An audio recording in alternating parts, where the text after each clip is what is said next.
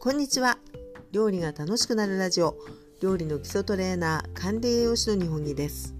この番組は料理や日常の食についてお話ししていきます。え今日のテーマです。え今日のテーマは新玉ねぎの季節到来、加熱で美味しいおすすめ食べ方さんせんということで、えー、前回の放送、えー、生で食べて美味しいさんせんに続くだいにだん新玉ねぎシリーズですね。えー、今回は加熱して美味しい個人的おすすめベストスリーでご紹介していきたいと思います。えー、今ですねスーパーなど行きますと、えー、新玉ねぎ並んでおりますね。でこれからねもっとどんどん並んできて、値段もねもうちょっとこうすごく手頃で、えー、もう手に、うん、取りやすくなってくるっていうね、そういう時期が本当にあの来つつありますけれども、えー、今日はですね、えー、加熱調理して美味しいということでお話ししていきたいと思います。えー、前回昨日のですね放送でもうお話ししましたように、まあ、本来、えー、もう収穫して、えー、もう乾燥とかさせずにねすぐにあの出荷されるものが新玉ねぎっていう話をしたんですけど、えー、その分、えー、その肉厚でこう噛んだ時のジューシーさだったりとかね、みずみずしさが本当に美味しい、また辛みも少なくこうネギ臭っていうんですかね、そういったものもあの乾燥させたものに比べるとこうあっさりとしていて食べやすいっていうようなお話で、えー、みっつご紹介していったんですけれども、えー、今日はね加熱版です。で加熱してもやっぱり特徴としてはあの柔らかくそしてこう肉厚でねそのこう歯触りを楽しむとか、あるいはこう柔らかさを楽しむっていうようなところで、えー、普通のこうひねのあの新玉ねぎじゃない玉ねぎでも美味しいんですけれども、えー、そこはねまた煮加減、火の通し加減等で、えー、ぜひね、あのー、ちょうどいいところで、えー、止めていただくといいんじゃないかなと思います。それでは早速参りましょう。えー、ベストスリー、個人的ですねベストスリーで参りますが、まずだいさんいです。さんいはもうシンプルにお味噌汁です。で、えー、玉ねぎのねお味噌汁好きな方って結構いらっしゃるんじゃないかと思うんですね。でやっぱり甘みが出ますし柔らかいですしね、そういった中で、えー、新玉ねぎっていうのはもう先ほどから申してますようにちょっとこう肉厚でこうジューシー柔らかいっていうね、あの本当にみずみずしいんですけれども、えー、そういったところでですね、えー、通常もし結構薄切りだったら少し幅厚に切っていただいたりとかですね、えー、カットする大きさを変えていただくなどして、もうちょうどいい火加減であの仕上げていただくとね本当に時期のみずみずしさ味わえるかなと思います。もう作り方はねお味噌汁なんてとってもシンプル、えー、だし汁に、まあ、玉ねぎ入れましてね、そして火にかけていく。でもうほどほどいい感じに火が通ったなっていうところでもうお味噌を溶いて出来上がりっていう、それだけですけれども、玉ねぎだけでも美味しいですし、あと組み合わせはね本当にいろいろされたらいいと思いますよね。皆さんどんな組み合わせが好きでしょうか。私はですね個人的にはじゃがいもと玉ねぎっていうセットがねすごく好きなんですね。であのじゃがいもがね少しこうやっぱりこう煮ながら、まあ、玉ねぎも柔らかくなるんですけど少し煮崩れたようなじゃがいもっていうのもねまたこれ美味しいんですね。なので、えー、もうみずみずしい玉ねぎと、まあ、あの新じゃがいもでもいいですしね、えー、合わせていただくのもおすすめ。そして、えー、あとはわかめだったり、あとはもう冷蔵庫にあるいろんなねちょっとずつこうある野菜なんかをうまく使っていただければ本当にね楽しめますよね。ということで、えー、だいさんいはお味噌汁のご紹介でした。さあそれでは個人的だいにいなんですけど、これはね炒め置きっていうことなんですね。何のこっちゃと思われたかもしれませんが、えーとですね去年ねすごく新玉ねぎを私買ったんですよね。で、えー、もう、あのー、大きいジャンボ玉ねぎででじゅっキロぐらいのねあの段ボールに入った状態で産地から淡路からあの送ってもらって、でそれを本当にいろいろ食べてたんですけど、今の時期だとね、まあ、正直、あのー、少しちょっと玉ねぎの中でも、まあ、高, 高級というかねお値段的にね多分もう少しねあの出回りが多くなると安くなるんですけど、今ちょっとも、あのー、新玉ねぎを食べたいからこの値段出して買おうっていうあの感じだと思うので、えー、そんなに余るってことはねもしかするとないかもしれないんですが、もしもたくさん手に入ったりとかしてですね、ちょっとこうやっぱり新玉ねぎなんでね日持ち的にもあの早く使ってしまいたいなというような時にはね炒めてね冷凍しておくっていうのはね去年私すごくしてたんですね。でそれで、えー、何がいいかと言いますと、玉ねぎってご存知の通り、まあ、新玉の場合はあの生でも甘さってすごく感じますけど、炒めるとやっぱり玉ねぎ自体はねとても甘くなりましてね、えー、もうその炒めた状態でいろんなこうお料理に使うと、やっぱりその炒める分のね手間暇、刻んで炒めるまでの時間をこう短縮しながら一気にね料理が美味しくなるっていうことで、使う幅がすごく広くなるんですね。で、えー、玉ねぎをあのみじん切りなんですけれども、粗みじんで少し大きめがいいと思いますね。でどっちにしろやっぱり炒めてるとね、あの水はね出やすくはなるんです。ですけれども、もうちょっと強めの火加減でね、玉ねぎの刻みも少し粗めぐらいの感じで、本当にねしんなりするぐらいの炒めで、えー、冷めたら冷凍しておくっていう感じなんですね。でその時に玉ねぎだけでもいいんですけれども、ひき肉、まあ、豚でもいいですし、鶏ももなんかのひき肉でも合いびきでもいいんですが、一緒に炒めておきますとね、これまた使う幅も広いんですね。で、えー、もう本当にね一番こう日常的によく使ってたのはオムレツなんですね。でもオムレツにその炒めた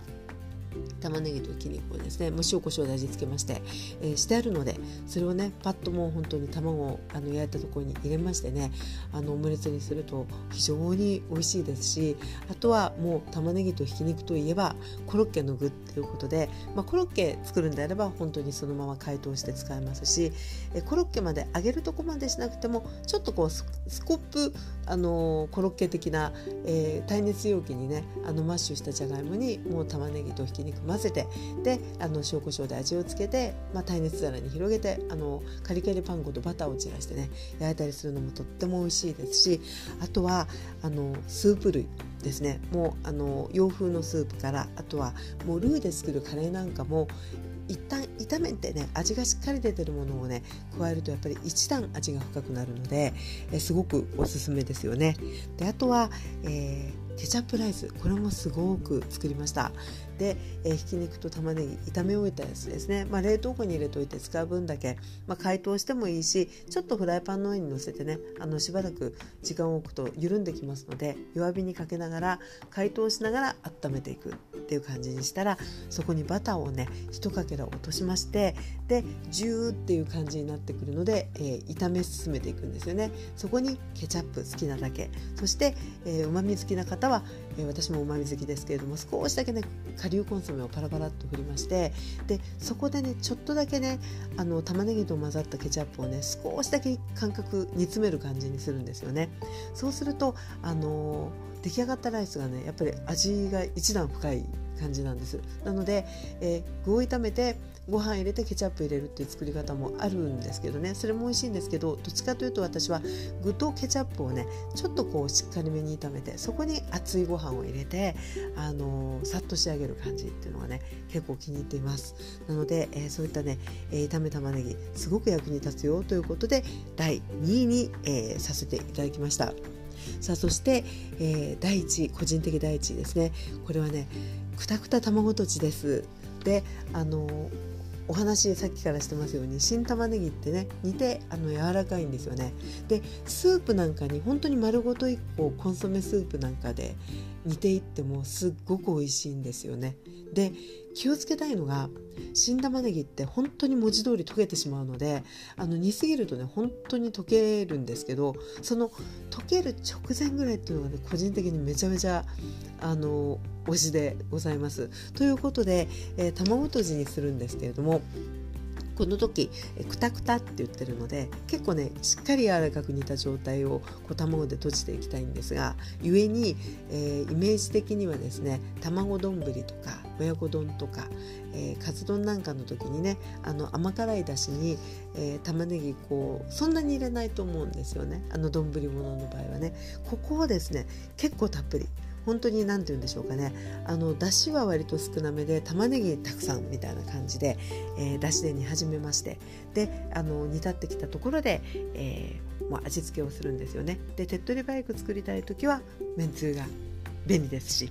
でご自身で味付ける場合は、まあ、みりんと醤油をベースに少し甘めが好きであれば砂糖をパラパラぐらいでいいと思うんですね。でそれであの本当に卵でシンプルにとじても美味しいですし、あとはもうね本当に市販のあのお惣菜で買ってきたカツ入れればカツ煮になりますし、あとはあのちくわとかですねさつま揚げのような練り製品もすごく合うんですよね。でもう本当に玉ねぎも少し幅厚めに切りまして、たっぷりですね、丼の通常の感覚よりもかなりたっぷり入れてもすごくこうジュバッとした感じでね美味しいのでおすすめです。でこういう風に玉ねぎと卵があればですね、あのご飯に合う一品がとてもこう簡単にできてしまうということで、私はね結構そのお魚、メインがお魚でお刺身だったりとか、あの切り身魚の焼いたやつとかでね、ちょっとやっぱりもう少しご飯にあの合うおかず一品なんか欲しいなっていう時にね、こういうこう玉ねぎたっぷりの卵とじっていうのはね割とよく登場させてるんですね。